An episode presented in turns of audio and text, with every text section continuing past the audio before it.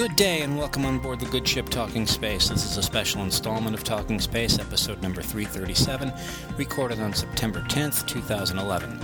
I'm Gene Mikulka, and I'll be flying the USS Talking Space solo today. I've never flown solo before, so fasten your seatbelts, everybody. This can get a little interesting. Mark Ratterman is on assignment at NASA's Kennedy Space Center, covering the launch of the Twin Gravity Recovery and Interior Laboratory satellites, which is happening even as we speak. Gina Herlihy is preparing for a corporate trip abroad, and Sawyer Rosenstein is just getting acclimated to his new surroundings at the university he's attending. So hopefully we'll have all hands back on deck on a future episode here. All right, just to get the legal and the disclaimer out of the way, our only purpose here on Talking Space is to educate and inform. Any views expressed here are the opinions of our panelists and guests and do not represent the positions of NASA or any other space agency, its contractors, or affiliates. And if you want to go ahead and use today's show in any presentation, it's best to contact us here at Talking Space first. We can be reached at mailbag@talkingspaceonline.com. Okay, today's topic. Now, low Earth orbit is a mess, with jetsam and flotsam floating around at speeds anywhere between 17,000 and 20,000 miles an hour. These pieces of debris, some relics from the beginning of the space age, are numerous, and they are of various shapes and sizes, and their presence is threatening commercial development of low Earth orbit. Now, a report was issued last week by the National Research Council. It indicated that the orbital debris problem may have reached a tipping point where collisions of decommissioned satellites, empty boosters, and smaller pieces will continually collide with each other. The result is, well, more debris in low Earth orbit, causing this problem to get worse. This may prevent future utilization of low Earth orbit and cause a threat to orbiting satellites and, yes, to the International Space Station. To talk about this problem a little further and to discuss ways to solve this looming crisis, I asked two recent graduates of Singularity University's 2011 class, Major Franz Gayl, United States Marine Corps, retired, and the author of the book It's Only Rocket Science, Dr. Lucy Rogers from the United Kingdom, both already quite accomplished in their respective fields, to discuss the issue of space debris.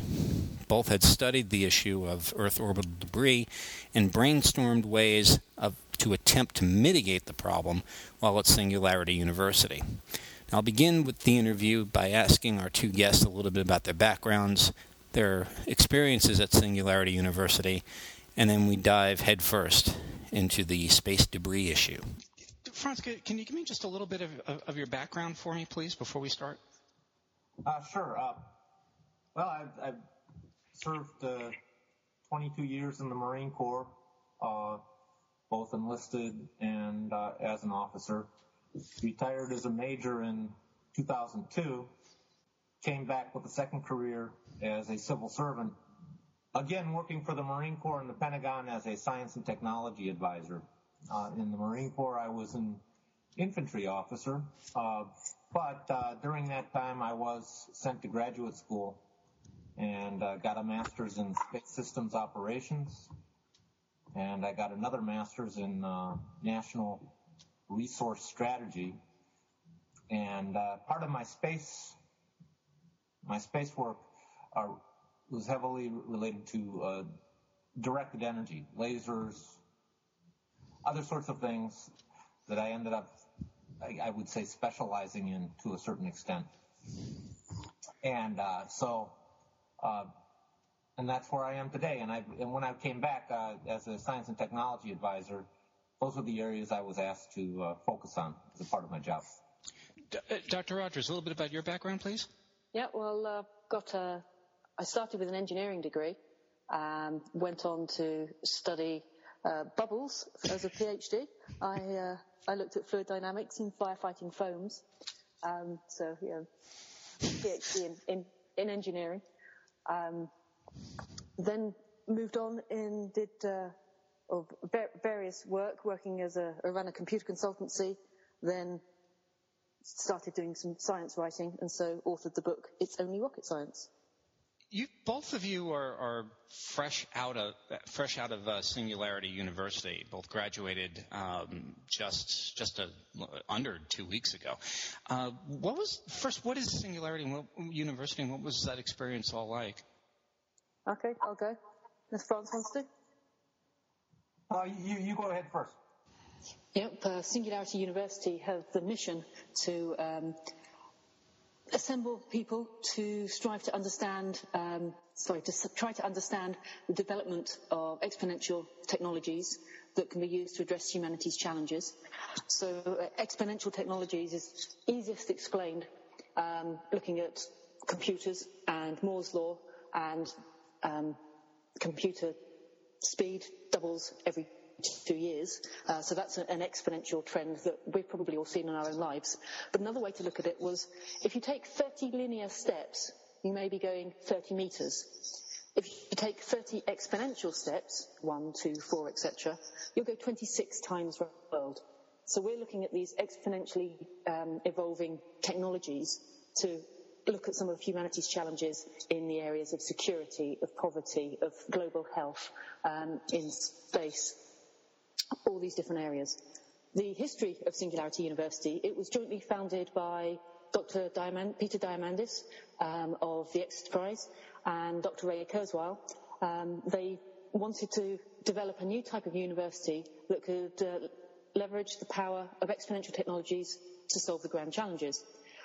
They proposed this in April 2007, and the first graduate studies program was held in 2009, based at the NASA Ames campus in the heart of Silicon Valley in California.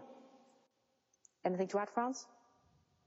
I think in terms of the exponential technologies, there are great opportunities, of course, as with any technological development. But there's also great risks, and I think one of the things that the school does is prepare, I would call it a sort of a vanguard or a cadre, truly international in character, that there's this pre-singularity period, that then the singularity is described as an event or a phenomena, we'll call it better, phenomena, where the machine capabilities, often spoken of in you see it in science and fiction and for decades and generations, but actually that there are some aspects of this science fiction that are going to very possibly become real within, excuse me, that are actually going to become a reality where the computational capabilities of machines actually do come to a point where they rival those of the individual human mind. That includes emotive, creative, all aspects that we associate with being what we call human, will at least be mimicked indistinguishably by machines. And this has nothing to do with machine self-consciousness or such, because these things can't ever be verified one way or the other. There's some risks as we approach that time, seeing that this event or this phenomena does not have unintended consequences. That's about the best way of putting it, and Lucy can correct me if I'm wrong. And this is very much goes back to the book that sort of established the doctrinal foundation for the school, which was Ray Kurzweil's book, The Singularity is Near. It's all described in there. I happen to be one of those who's a little bit pessimistic about this coming phenomena. Others are more optimistic. I would say, I don't want to say pessimistic, I just say realistic. And so we discussed all aspects of the opportunities and the risks of this unbelievable acceleration in the pace of change, technological change. The other thing I wanted to add was when we started our projects, we were challenged with positively affecting the lives of 1 billion people within 10 years. And that was the outcome. But yeah, positively affecting people by not letting computers take over the world, or in medicine making us all become, all our brains going to, grey goo or whatever it is. Right. So definitely the negatives were shown to us, and many of the things that I hadn't even imagined. For example, pacemakers nowadays, some of them you can connect to the internet, so you can download all the information so that you don't have to go into the hospital, and your GP can, your medical doctor can see online how your pacemaker's doing. Well, this is great for, you know, the positive aspects. And then they explain that, okay, so what if your pacemaker suddenly stops working? So you're found dead. Was it suicide? Did your spouse hack into your account and actually switch your pacemaker off? Or was a 13-year-old in the Ukraine or anywhere who was bored decide to hack into some computer and actually play with it? Or was it specifically done? So, you know, your pacemaker could be turned off from anywhere else in the world. Is a scary thought that needs to be addressed. Yeah, that is a really, really disquieting thought indeed. Franz, just to follow up on one thing that you touched on, you said you were a little bit, well, maybe pessimistic was the wrong word, maybe realistic about, you know, what things may hold. How so? I'm concerned about a phenomena that's called the super empowerment of individuals with new technologies. What we refer to as terrorists are, I would call them, ordinary folks who are able to affect strategic change in ways that were unimaginable when the technologies to do so weren't available. And the dangers from such super-empowered, destructive individuals are increasing because of these fantastic technologies. In other words, what was really hard to do, for years we've talked about, well, you know, the proliferation problem, nuclear weapons, for example, it's really a state problem. You need the resources and the intellectual resources, the material resources of a state to acquire, conceive, build, and employ these types of terrible weapons. So that's the level that it was. We've been a little bit dismissive of, I say we generally, the civilized states have been a little bit dismissive of the ability of regular folks, for whatever reasons, whatever mischievous reasons, to build such devices. Well, technologies are progressing in such a way that those and many other examples, nuclear weapons are just one example, it's becoming easier and easier for regular, irresponsible folks to do bad things with tremendous technologies. And the pace of that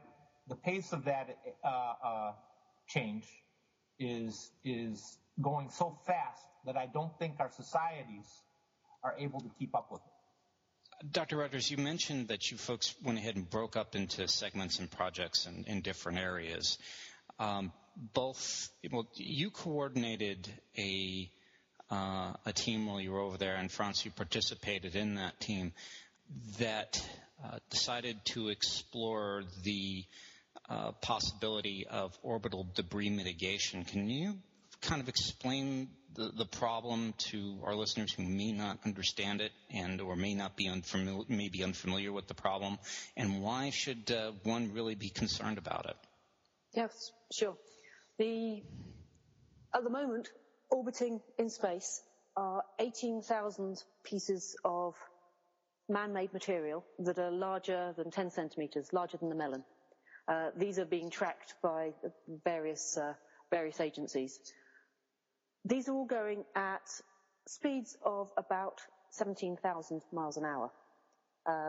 So something the size of a melon hitting something else, a working spacecraft, at that speed is going to cause a lot of problems. However, there are hundreds of thousands of pieces larger than a cherry.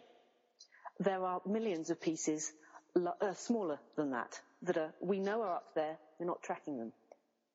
At 17,000 miles an hour, even a grain of sand can cause catastrophic damage. So, you know, something, say, the size of a marble hitting a fuel tank in a satellite can cause an explosion. Each fragment from that explosion will then also be travelling at 17,000 miles an hour and can also then cause further damage, impact further objects.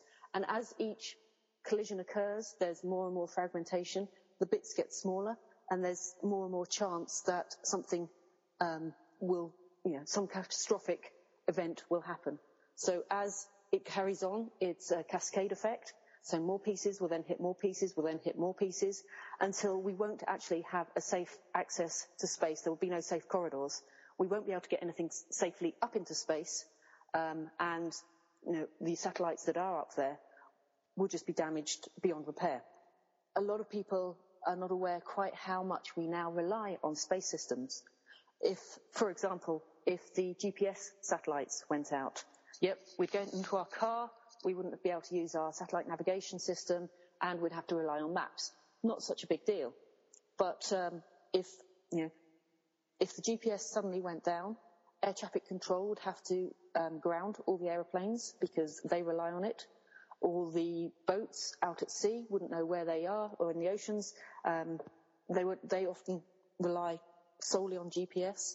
All the containers that are being shipped from A to B, all the goods in the containers are actually tagged by GPS, and so knowing where they are is going to be more difficult. If the backup systems aren't in place, then within a few days, the shelves, the food in the supermarket shelves, you know, would be all gone. The shelves would be empty, and we'd be having a huge crisis on our hands. Franz, with your military background, what kind of national security problem would orbital debris pose? If there is one from a space capability standpoint, I really cannot talk about any of that specifically, if there's anything at all. But certainly it's I think the thing to focus on that was important that Lucy said is that it's the impact of having an unpolluted orbital environment for satellites and all capabilities impacts much more than just governments, and I think that's the big point out of it, that it really does, that it does impact populations at every level. That while space, I mean, we have redundant systems, and obviously if things fail in space, then sometimes there's backups and redundant systems that can pick it up in the terrestrial space. But that we do overall have become very much more dependent on space than we were every decade. This goes back to these exponentials that we learned about at the Singularity University. Our dependency on these systems goes up with time, but not in a linear way, but in an exponential way. So as far as, I guess you can make a general concept, all nation states have their own national security interests that are harmed or helped through the space environment. So that's a general statement that can be made. So if there's a problem for the commercial and the civil spheres by space debris, you can imagine that there is one for governments as well. They're both hand in hand. Yeah, I was about to mention the other question I had for you both is, what impact would orbital debris have on human operations in low Earth orbit? And obviously, you hear about the ISS having to dodge a piece of space garbage going by and so on. But I would anticipate that if something isn't done, could theoretically the International Space Station be at risk? That's one of the big problems posed by space debris in the nearer term, I believe, is this burgeoning industry of space tourism. Now, tourism might not be the best word for it. It's more an adventure industry. People desiring to go to space with whether it be X Corps, Lynx vehicle, or Virgin Galactic's Spaceship Two, You have some space hotel projects that are taking place that are intended to be manned. And then, of course, you have the space station, and you have countries who aspire to are already getting involved in manned space flight. These things tend to take place in low Earth orbit, suborbital, some of it, and if the problem becomes great enough, yes, the risks and hazards of placing humans in low Earth orbit could rise to the point that those industries and adventures are simply shut down because the risks are cost prohibitive, not only from the standpoint of human lives, but from the insurance standpoint. From the entire market goes away. One of the things I'm really happy about is that Lucy wanted to take on the space debris challenge at Singularity University, and that's why I was so supportive of her, is because she made the point you have to get ahead of the problem. Because once it appears, as it is with exponentials that sneak up on you, once the problem appears, it may be too late to react, because react has a certain amount of requires advance notice and development, et cetera, et cetera. And getting ahead of this problem is probably a good idea, especially with regards to manned space. Okay, thank you.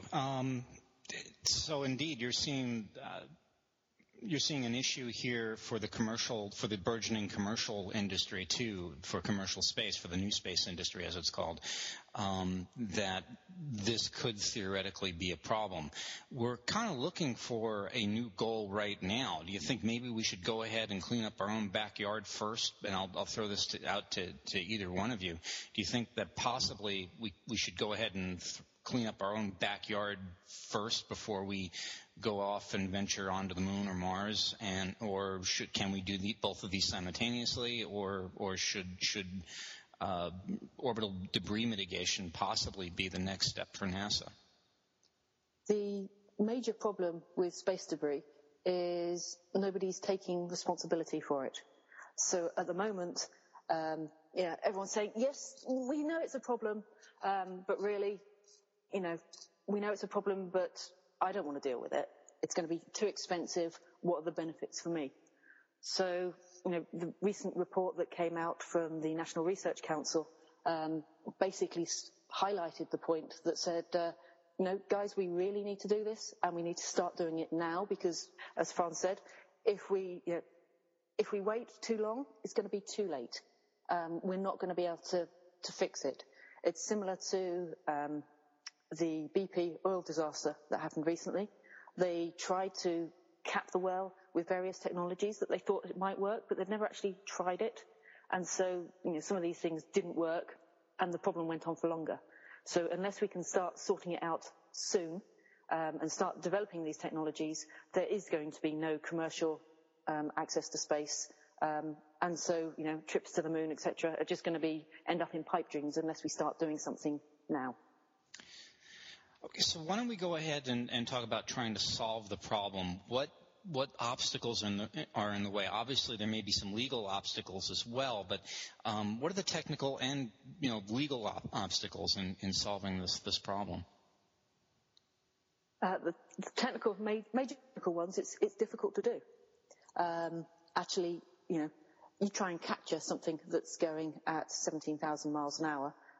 And getting it into the right orbital plane to be there, to match it, and what do we do with it when it's there? Actually testing some of the technologies is also, getting anything into space is expensive. It costs $3,000 to put something as heavy as a can of Coke up into space. So trying new techniques and methods of actually removing debris is already going to be very expensive. The political issues are definitely interesting. At the moment, the laws say that you can only move things that you put up there. So, for example, if a satellite that the US had put up and was damaged, was no longer working, and may even cause a problem, if someone from the European Union couldn't actually go ahead and move that piece of debris, it could be seen as an act of war because you are actually interfering with something that belongs to another nation. So these things need to be looked at, definitely. And some of the technologies that we're hoping to be used could infringe the US's ITAR regulations. So, you know, actually using technologies from one country into another so that we can actually all try and work on this problem is going to be difficult to start with. I think Franz may want to say some more about the technical issues. On the technical side, I think the space debris issue, and may I add in here at this point, Gene, I just wanted to say, while I am employed as a civil servant at the Pentagon in support of the Marine Corps, the things that I am saying here today are my own personal opinions, and in no way do my comments represent the official positions or perspectives of the government, the Department of Defense, or the Marine Corps. So it's all my personal opinions. That said, the issue with space debris is kind of interesting. We're dealing with an exponentially growing threat, which is a little bit different than what other students may have been looking at in their projects at Singularity University. We're not necessarily using exponential technologies to take on this threat, but the spirit is the same. And there's an exponential at work here, and that is the debris proliferation, the pollution of low Earth orbit, but yet the significance is just the same, and we have to get ahead of the problem. The technologies to address debris, cleaning it up, are already maturing in their own right, in their own spheres, to a different extent. There are what I call a set of kinetic technologies. They would be robots, electrodynamic tethers, various devices. You even have proposals that have been put into NASA and others of using large inflatables with adhesives and foams and mists and all sorts of kinetic solutions that would capture debris or deflect debris or grapple with it and then either deorbit it or put it in a safe orbit. Those I call kinetic solutions, say larger pieces of debris, because the larger pieces of debris, as Lucy said, are still it's a limited, manageable, finite number. It's pretty big, 18,000, maybe more of these big chunks of debris. It's a big number, but it can be managed. Then you have things that are smaller that Lucy mentioned. They might require something else.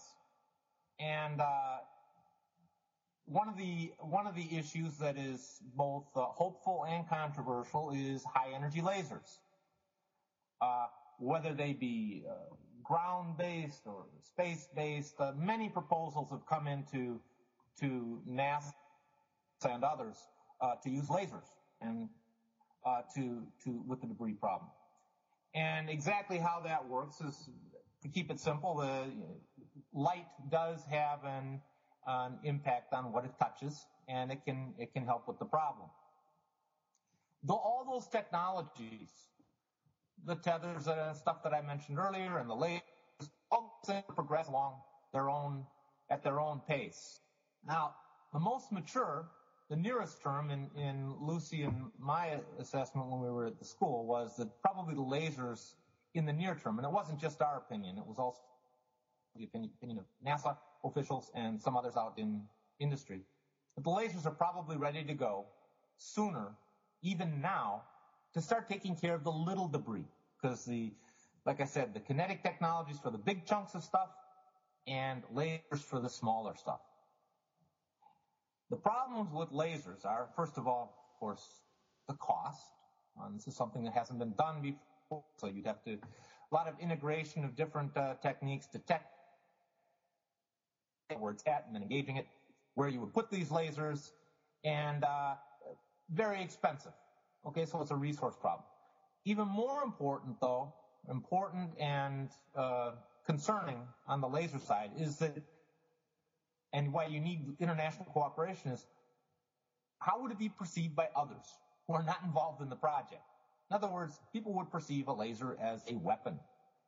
And even if it was being used for a completely noble endeavor, like cleaning up small debris, still there's the perception that it could be used as a weapon. And so these are the sensitive, I call them diplomatic issues. The use of lasers is a UN level issue. It's also even more important as the state diplomatic issue. And I think three states in particular are of concern here. And I would venture a guess that Russia, China,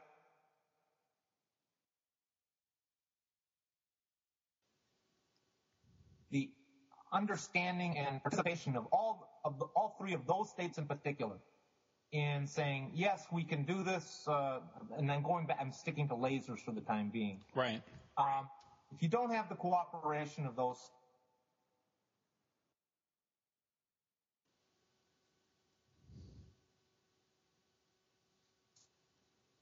to tools. So I call those, the laser thing is a non-kinetic tool for getting rid of small debris, and then you have the kinetic tools for the larger pieces of debris. All of them are maturing, and there's not there some of it exponentially, but the exponential at work here, which is different from all the other projects at Singularity University, is that this is an exponentially growing threat, and that's where I think Lucy really landed on something when she brought that to the school.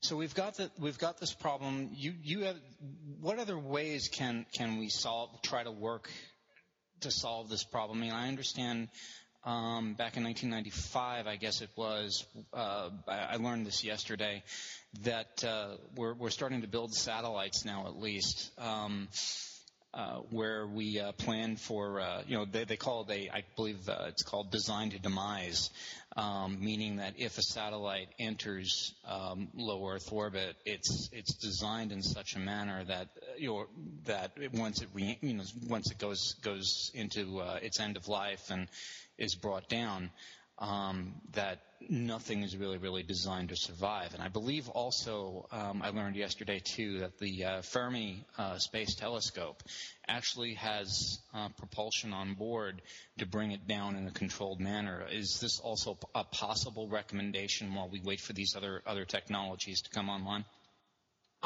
Yes, and that is the realm of building spacecraft and systems now and in the future that minimize the chance that debris becomes a problem caused by those new launches.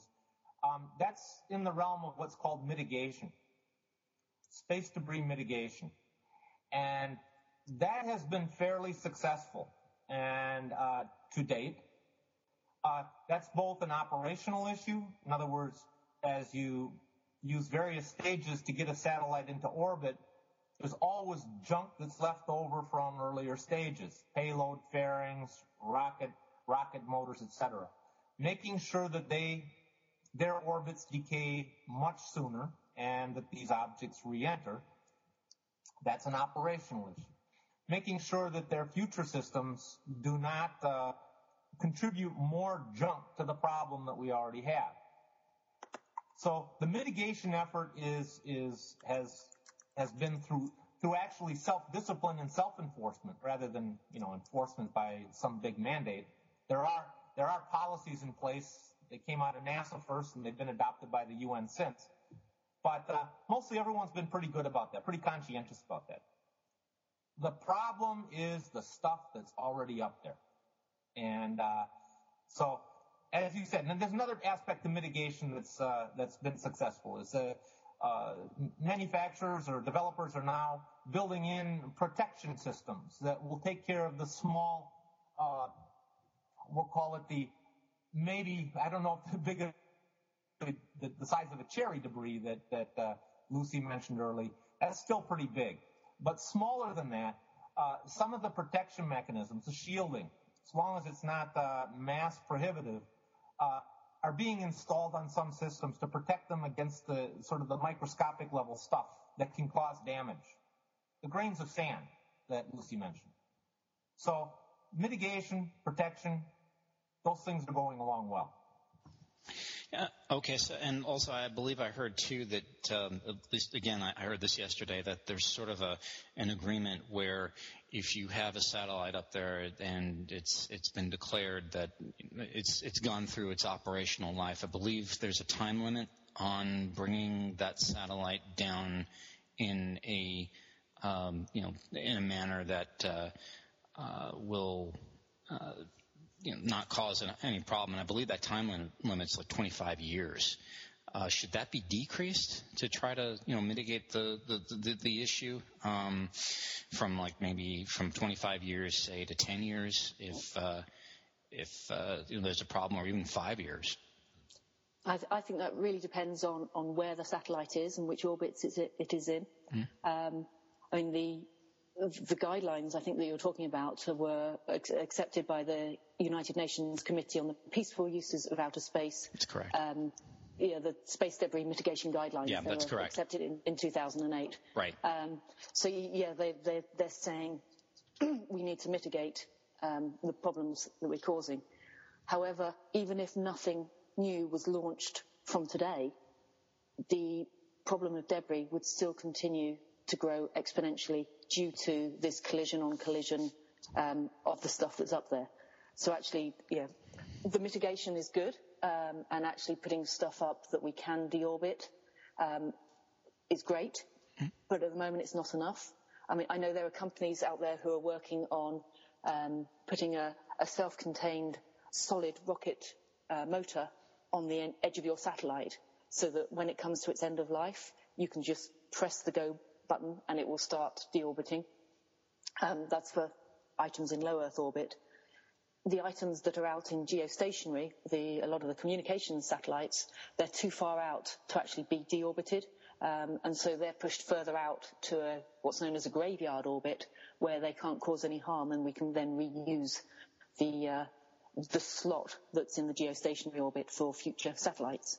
So everything needs to be done, and everything needs to be done as soon as possible. However, if you've got a satellite that's going to cost more to bring it down than you actually earned by putting it up there, no commercial operator is going to find that a very nice option. Lucy, you wrote an article that appeared on the Discover News website, suggesting using any satellites or any debris that's been put up there into a parking orbit for salvage. What is the pluses and minuses behind that?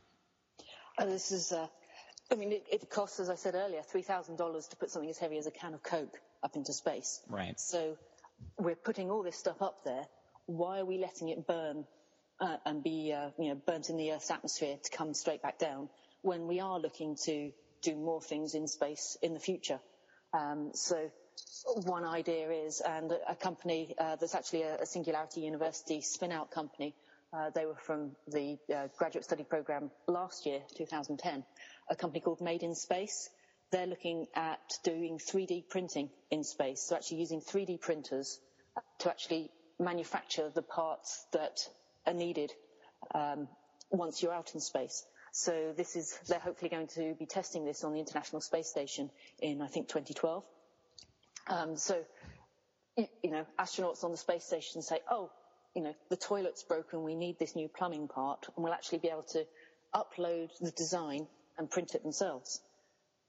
Taking this a step further, where are they going to get those raw materials to print it themselves? One day, if we could salvage pieces of debris, smelt them down or whatever somehow, and actually reuse the raw materials that we've got up there. Or some satellites may still have working parts that can be reused again. So reusing and recycling the stuff that's up there is has great potential. Feasibility, not there yet, but we're going to be. Another thought that sprung up was, could we then move all this debris, send it on a path, say, Mars, and so when astronauts get to Mars and they need either a part, which is okay, highly unlikely that the specific part that they need is going to be there, but they may be able to adapt what is there or take the raw materials again, smelt them down. So, you know, if we can put all the debris, go and send it off to Mars, astronauts in the future will then have their own raw materials that they can go and use. Again, lots of problems are involved with this. You know, do we want to go and pollute Mars with all our junk? We're already polluting, you know, low Earth orbit with it. Do we want it to go anywhere else? But if we can, if we can reuse and recycle, well, why shouldn't we? There's only so many resources that we've got, and letting things burn up in the Earth's atmosphere is not a good use of our resources. So do you see possibly even using that to just pull it back a little further in the construction possibly of a permanent lunar settlement? I don't think it should be discounted. I really do think that the stuff that's up there, okay, not in the near term, not in the next 5 years, I don't think we'll be able to start reusing any of this. Mm-hmm. But, you know, after that, I can really see the possibilities for it. I just want to get both your commentary on a particular problem that arose just yesterday. NASA held an audio press conference about it. The Upper Atmosphere Research Satellite, or UARS, that was launched back in 1991 on board Space Shuttle Discovery. It was decommissioned in 2005, and apparently it is going to go ahead and re-enter the Earth's atmosphere sometime between, I guess, the end of this month or the middle of October. We're not exactly too sure the time frame. We don't even know the exact footprint.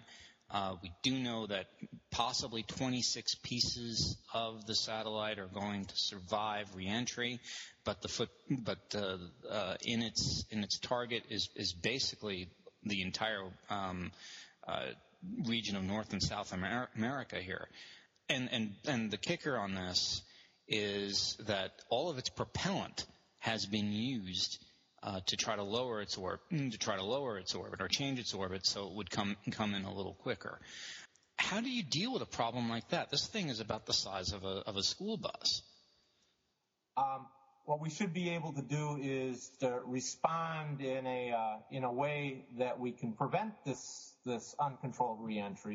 In other words, we would probably want whether it be debris mitigation systems or on-orbit systems that could go to the rescue of this dead satellite and perhaps get it to re-enter safely and in a controlled fashion. So again, this just gets to the point of preparedness. Lucy brought up earlier the issue of the Gulf oil spill. We had an accident, and accidents can happen. The fact is we hadn't prepared for such accidents, and therefore we had a real crisis down there in the Gulf. And the same thing now. We have a crisis of stuff that's going to re-enter, could hurt somebody. It's unnecessary if we had prepared for it. So this is just the URS issue is just a lesson on preparedness, and it applies to space as well. You were talking about possibly attaching something to URs. How do you go about attaching, you know, a sort of a reentry assist device to something that hasn't really been designed to go ahead and do that? And I think the only satellite I know of right now that has such a device on board was the Hubble Space Telescope, because it initially was designed to be returned to Earth by the shuttle. UARS wasn't really designed to do that, and neither, I'll bet you, half these satellites that are up there. How do you go about attaching something to one of these satellites to bring it down or to help it bring it down? Well, I mean, this is a big challenge, and obviously we're not prepared to do it at this time. It would be nice if you had something that was capable of a responsive launch in response, perhaps a robotic system, a space tug of some sort that could go and attach a motor that system doesn't currently have, and then that you could, in a responsible and predictable fashion, either force it to re-enter at the point of your choosing, or give it some more time on orbit by getting it to a higher orbit. No, we're not capable of doing that now because, again, we haven't planned for such emergencies. However, there are some technologies that are being developed that will be able to do this in the future. For example, Jonathan Goff at Altius Space Machines is developing a sticky boom in which it can adapt to the surface that it touches and actually grab hold of it and start moving it about. So some technologies are definitely being developed. We're not quite there yet. What is in the future for you both post-Singularity University now that you've decided to go ahead and tackle this particular problem of orbital debris? Go ahead. Okay. As we saw from all the work we did over the summer at Singularity University, lasers are the technology that are nearest to being actually proven. To actually get out there and start working on this problem. So we'd like to carry on and do some of the research and some of the experimentation that really needs to be done before these lasers can actually be field trialed. We believe that for $150,000 US, we can actually start doing some of these experiments in the lab. It'll probably cost in the region of $1 million. France, have I got that number right, to actually get a field laser?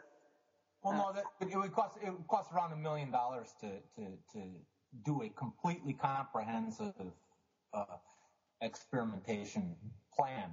That would probably be over a couple of years. If you really want to get some statistically verifiable results, to the fidelity that you would need for someone to make a decision to actually commit big money to building a laser and then fielding it. The $150,000 will get you through some pilot testing. It would include creation of special equipment like a vacuum chamber and some special instrumentation, perhaps for magnetic or electrostatic levitation of debris, representative debris, small debris inside of a vacuum chamber, then for engagement with a laser under various conditions.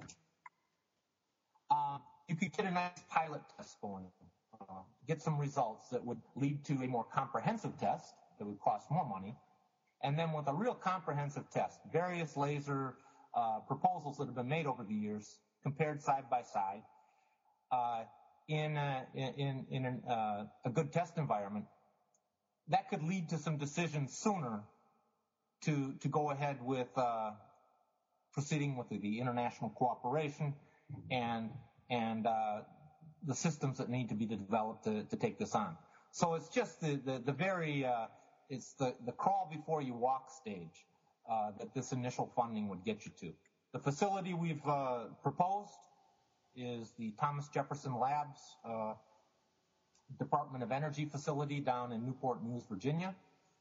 They're an international user facility, and they are prepared to do just this sort of thing. We have a lot of experience with them. They're fantastic folks. And so that's a good start. I think that's all. That as we get our... I can say as we get our feet wet in this thing, I guess that's the start point. And that's the value that we add, is that this is experimentation that needs to be done to give confidence to decision makers whether some of these laser proposals, which ones are the best ones to pursue.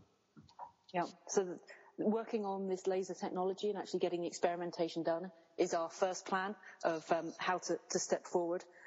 With the eventual goal of setting up some form of space salvage association, which would be similar for like the AAA for spacecraft.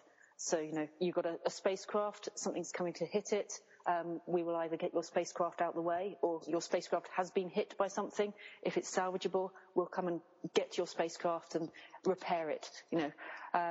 These ideas are still in the infancy, but one day, hopefully we'll be able to be working with all the technologies that are going to be used to help mitigate and to help remove debris, and actually for all the spacecraft operators, the insurance companies, anyone who's got an interest in space, we want to be able to help with our space salvage company.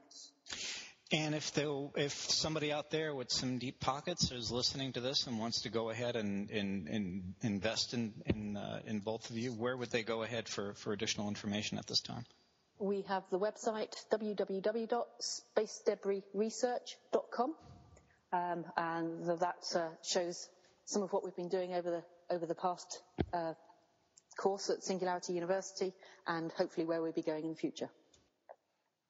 And I'd just like to add that at this point, Lucy is the company at this point. And the reason for that is because I remain a civil servant at this time into the unknown foreseeable future. And for that reason, I cannot become involved in any aspects of a company, so to speak. What I contribute is ideas, and that's about it. And I can do coordination with government labs, international user facility like down in Newport News. These are things that I can do within the realm of my duties as a civil servant, as they're described. But other than that, if you speak of a company in sorts, Lucy is the company. And if resources were to flow to get some experiments done down at Thomas Jefferson Labs, that would have to be through Lucy. I support it because I'm a concerned government civilian, and so then I put my time into it as well. But that's all my involvement involves at this point. We're also initiating the Space Salvage Authority, an international organisation that will provide an integrated approach to dealing with the problem of space debris. We're hoping to work with companies and organisations working towards debris removal, collision avoidance and mitigation, as well as working with the satellite operators and the insurance companies for this. So that's our plans for the future. One final question for you both. We've talked about why, in some way, commercial entities should worry about this. We've talked a little bit about why in some cases, countries should worry about orbital debris. Why should John and Jay Q. Citizen worry about orbital debris and how would it affect their lives, and if this problem were to go away, how would it affect it, and do you both see this problem eventually going away? So how does space debris affect everybody?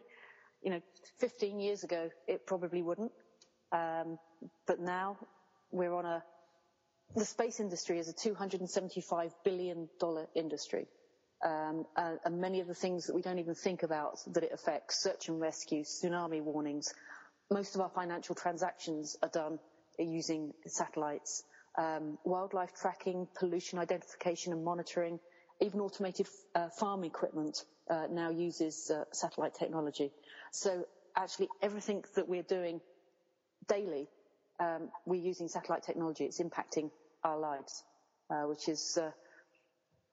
It's happening in more areas than we are actually consciously aware of. So it's going to affect everybody. If certain satellites went out now, within half a day, we could be without power, without water, without transportation systems. It could be really, really bad.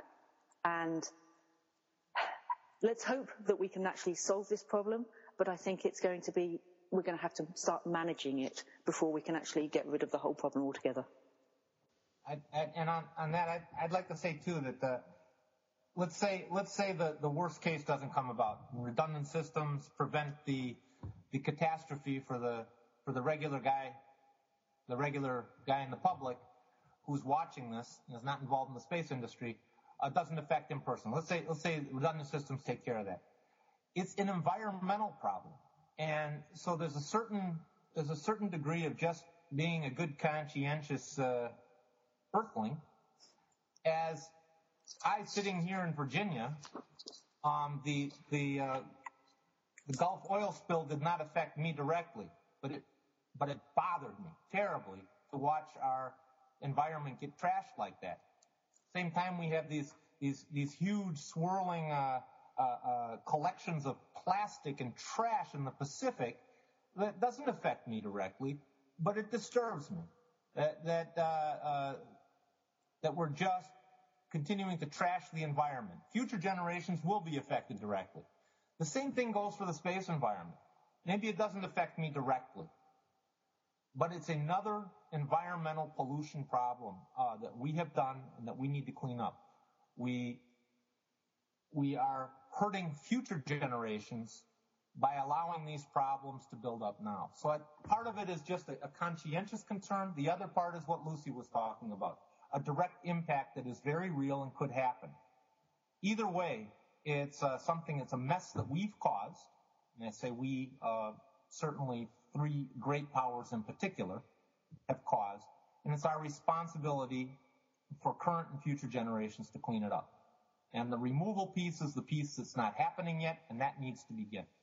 Franz Gayl, Dr. Lucy Rogers, thank you so much for taking the time for joining us today. I appreciate it so much, and I'm sure our audience is now enlightened pretty much about the problem that we have in low Earth orbit and its impact to their lives. So again, thank you so much for taking the time to join us today. Thank you, Gene. Thank you, sir.